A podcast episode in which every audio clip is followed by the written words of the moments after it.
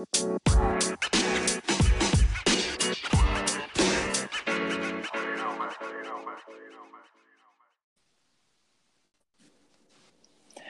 yo, this is basketball with the boys. I'm Big Rut. And I'm G Money. Hey G Money, what's going on today? Nothing much, dude. Just got off work, ready to record this great podcast. What's up with you? Oh, I'm just uh, getting my PJs on and going to bed. Sounds Yeah. like a dad. Yeah, well, I am one. Um, yeah, G, I'm I'm excited for this podcast. What this is uh, week five. Um, we skipped last week because we were too full from Thanksgiving and uh, just didn't really feel like uh, recording a podcast for all four of you. So, um, G, what are we talking about today? We're talking about the big man, Dirk Nowitzki. Dirk, the smirk. Dirk the work Nowitzki. Dirk, man, what a man. Yeah. We're talking about whether he should be in the Hall of Fame or not. His some of his stats and a little one on one action against Tim Duncan, who would win. All right, all right. Some of your your favorite players of all time there. Oh yeah. So Ro, Cool. what do you want to dive into first? Oh man, there's so much to dive into with Dirk. He, I, I think we should start at the beginning. Okay.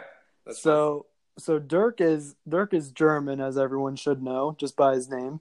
Yeah. Um, Dirk was uh, drafted to uh, Milwaukee in the 1998 NBA draft, but since the draft rights were uh, traded over to the Mavericks, he was uh, sent over to the Mavs and and uh, started his career there, and he's he's still there 20 years later. So um, that's, he, I mean, him and Kobe, they're the only ones to do that right now. So that's uh, that's pretty that's a pretty big commitment for one player to do.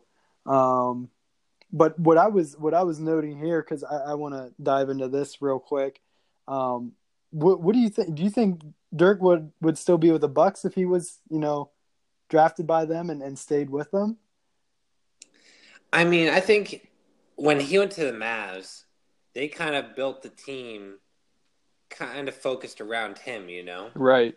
So I think if he had stayed in Milwaukee, Milwaukee would have done something similar. Yeah. Um, and he may have stayed in Milwaukee, depending on the coaching and stuff, of course, but that he may have stayed in Milwaukee for 20 years, you know? Who knows? Sure. Sure. And and think like I mean he would have played with Ray Allen. He Mhm. would have he would have played with the Greek Freak, and uh, I just I, you can only imagine what could have happened there. Well, if you think about it, if you had Dirk Nowitzki and Ray Allen on the same team, yeah. you would need another like maybe a point guard or another shooting guard to have a big three. Sure. And Yeah. that reminds me a lot of like the Spurs big three. Yeah. Because you had Duncan and then you had Parker and then you had Ginobili. Well, Ray Allen and Ginobili are both shooting guards, and then Giannis and uh, I'm sorry, Nowitzki and Tim Duncan are both power forwards. Right. So if you had a really good point guard in there, like if you had uh, Jason Terry or somebody like, or Jason Kidd, sorry, Jason Kidd. Yeah. yeah, if you had him on the Bucks, man, they could have been a force to be reckoned with. They. Yeah. I agree. I agree. But yeah, that's just that kind of just got the start of his career there. Um, you know, starting with the Mavs and everything. Um, not too much action as far as you know playoff runs, championship runs, or anything in his early careers. Um, what else did you find about uh, Dirk here, or G, in his his career? Well, something I thought was interesting, like a fact, um, was that he was the first European-born Mm. player to win MVP, Right. which is impressive by itself. But he's also the second player ever in NBA history to record over 100 three-pointers and 100 blocks in a single season. I saw that. That's crazy. yeah. I had no idea he had did that, and that's a crazy stat if you think about it. Yeah, yeah, and given I mean given his size too, if you if you've never watched a day of NBA in your life and you saw Dirk on the floor, you would never think he's the one shooting threes. Oh no way! you know? Yeah, and he was an elite scorer for several several seasons. Yeah. I was looking it up, and so he's played twenty years with the Ma- or twenty seasons with the Mavs. Sure. Thirteen of those seasons, he's averaged more than twenty points a game, and in all of his seasons, he's always averaged double digits. so I mean, that's pretty good scoring. That's yeah, big man of his size, you know. right. Yeah, So that's think- that's impressive Yeah, I agree. for as old as he is now, and and you know still recently in the past you know seven years or so, keeping keeping those stats up. That's Mhm. uh, that's that's pretty solid. Yeah. I agree for sure. Yeah, so I saw I saw too. I, I was just going going over his um his uh, free throw percentages because I I never really think about it too much, but Dirk's probably one of the best free throw shooters of of all time too. He's uh he's got a silky shot, and what I found in in 2010, he made 82 consecutive free throws during the season. Oh my god, That's not missing for 82 free throw. Like that's Insane. that's unthinkable.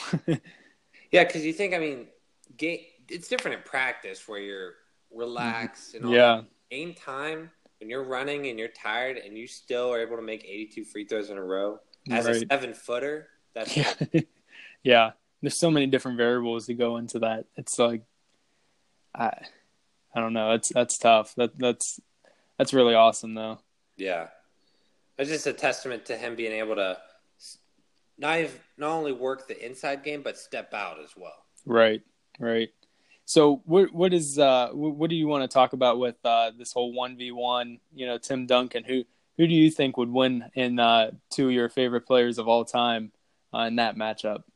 Well, so I was thinking today, I was like, man, Dirk is a great power forward, and now I was like, well, who's my favorite power forward? Tim Duncan.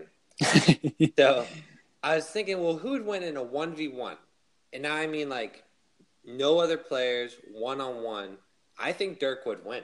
yeah Yeah, I think Tim is you know the big fundamental and is a pure post player, yeah but Dirk can stretch it out to the three. He's got the patented one leg fadeaway shot. yeah right of um, and I, their ball handling is probably similar, but I just think being able to step outside like that uh, gives Dirk the edge in that matchup. Oh yeah, I I agree with you 100%. I I think any any guy of that size that can that can step up and shoot at that range against Tim Duncan, you you're going to beat him every time. And with with the the percentages that that he has throughout his career, he's going to Mhm. win. He's going to score more every single time.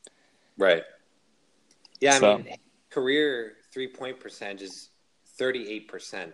Like, over 20 years being a Yeah. big man, that's, I mean, that's phenomenal, I think. that that's better than some, you know, small forwards and uh, I don't you, you can't there's nothing else to say about that. That's Right. that's better than that's better than people that, you know, should be shooting the, the three point over career with, you know, 45% or higher. hmm Well, I'll put you on the spot here. Can you think of any power forwards that would be Dirk in a one on one? Hmm. I would say the only the only guys that would probably give him a fight would be Antetokounmpo, Yeah. just because he's he he's just like he's such a smart basketball player, and Yeah. he, he just like he he just stretches the floor. He, he I don't know he he's and he's quick. Like if you put Dirk in his prime and you put you know Giannis which we don't even know if you know Antetokounmpo is in his prime right now, and and he might be, but you know from what we've seen so far, it it looks like I mean he's in his prime and he would he would definitely beat Dirk uh just by his quickness and, and Mhm. with his size like i mean he's he's probably the same size as dirk and he's he's you know putting up numbers that that dirk was doing you know back in the day as well so i would say either the greek freak or uh david robinson with the spurs Oh, yeah. he was he was an animal Yeah. That's Yeah. true. he I was uh, Giannis as well, so I was, we're on the same wavelength. Yeah, that's that's the only. I mean, I can't really think of anyone else that you know would really give Dirk a tough time. Mm-hmm. Yeah. Well, I see here you mentioned something about his performance in the 2010-2011 you know season and the finals and him winning that championship, his one and only championship. Yeah, yeah. This about that. This this was really interesting to me because I I mean I remember the 2011 you know uh, championship and everything.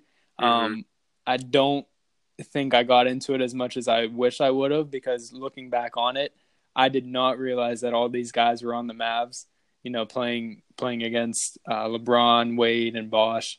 Um, so just to give everyone a rundown of you know who was on this team, and these are these are names that you you'll recognize. Like it wasn't just a bench team. It was you know Jason Terry, which is you know he's he's been in the league forever. Uh, Shawn Marion, who had the worst shot in NBA history. Um, Jason Kidd, which I didn't. I think we talked about this a few weeks ago, and we were wondering if Jason Kidd had won a championship or not, and and he did with uh, with the Mavs. Um, Tyson Chandler, who's still playing, and, and he's I mean he's a force to be reckoned with. It I mean he's up and down, but he he's a he's a, a strong player as well. Uh, Corey Brewer, Caron Butler, and JJ Barea. That's like you couldn't you couldn't ask for a more versatile team, you know, to stack up against um, you know, LeBron and, and his newly formed Heat team and all that. So I just couldn't believe that this was the the roster that they had this year, and you know they won four four games to two games uh, against the Heat, um, and it just it just blew my mind that that this team was stacked up against you know LeBron and um, LeBron was you know he was he was in his prime during those times, so. Um, this, still in his prime. Like, has I, the man ever not been in his prime? that's debatable. I think that's that's a discussion for another debate. yeah, yeah, true. You're right. I mean, that was the first year that he moved down there, and so I feel like that team not having the chemistry built up yet, right?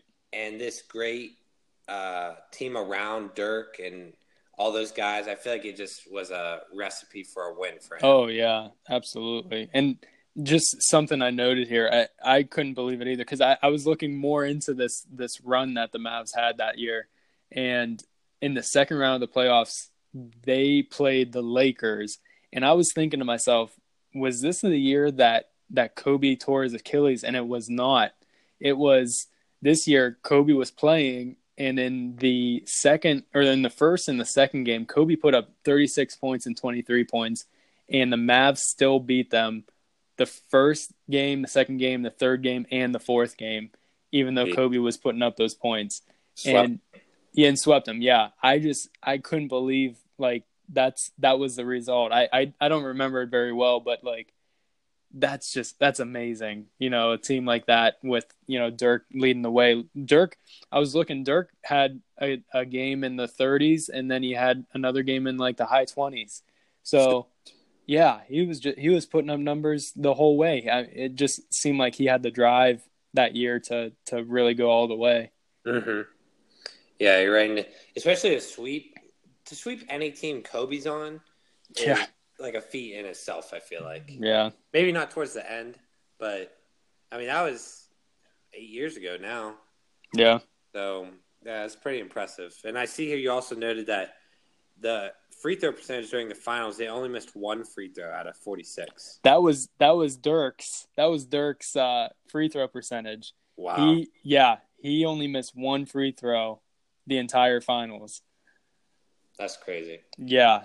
That's that's just amazing. And that that really, I mean, let alone you, you got to put in a bunch of variables to consider why Dirk is a Hall of Famer, but the biggest point for me for me to say that he's a Hall of Famer is this free throw percentage, the free throw, just everything about it. He's just that's where you get the points, that's where games get decided. Mm. Dirk should be in the Hall of Fame just because of that.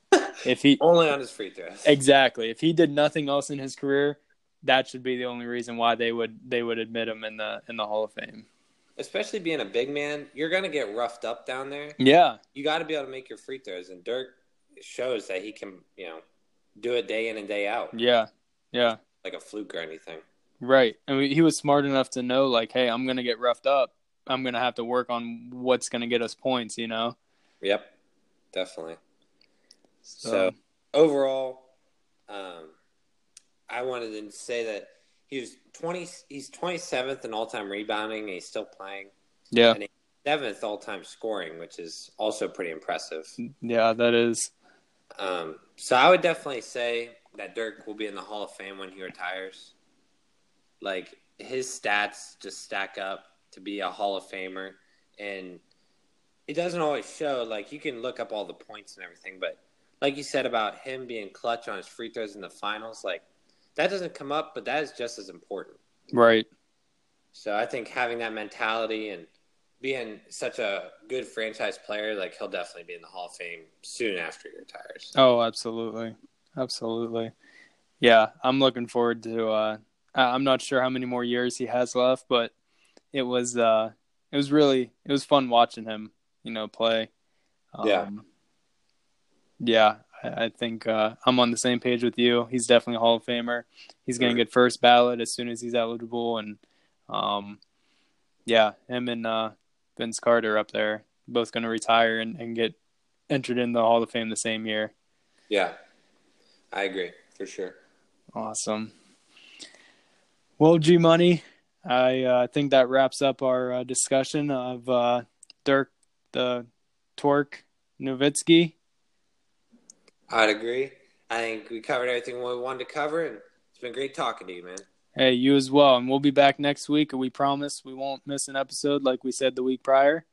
and uh, and we'll see you next week.